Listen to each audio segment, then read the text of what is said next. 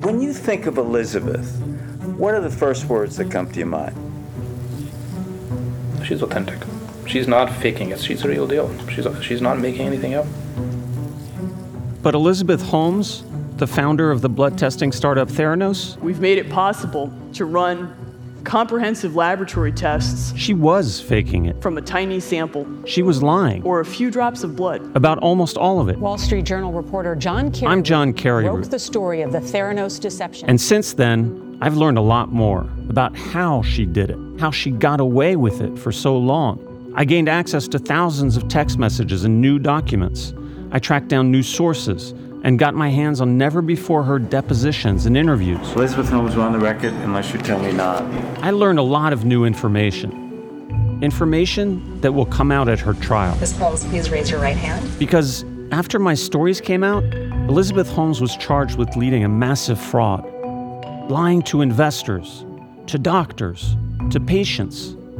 If she's convicted, she faces 20 years in federal prison. Do you swear to tell the truth, the whole truth, and nothing but the truth? I do. But she continues to maintain she's innocent, despite a mountain of evidence against her. This is what happens when you work to change things. And first they think you're crazy, then they fight you, and then all of a sudden you change the world. In the years leading up to this trial, things have gotten complicated.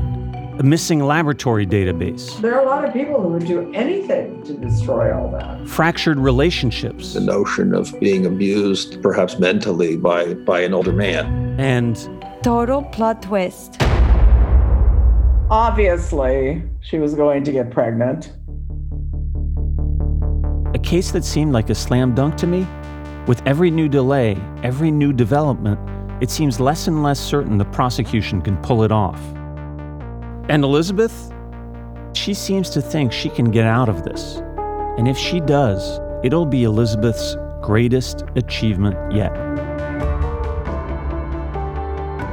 This is Bad Blood, the final chapter. A deep dive into the evidence against Elizabeth Holmes as we follow her federal trial. Subscribe now, wherever you get your podcasts.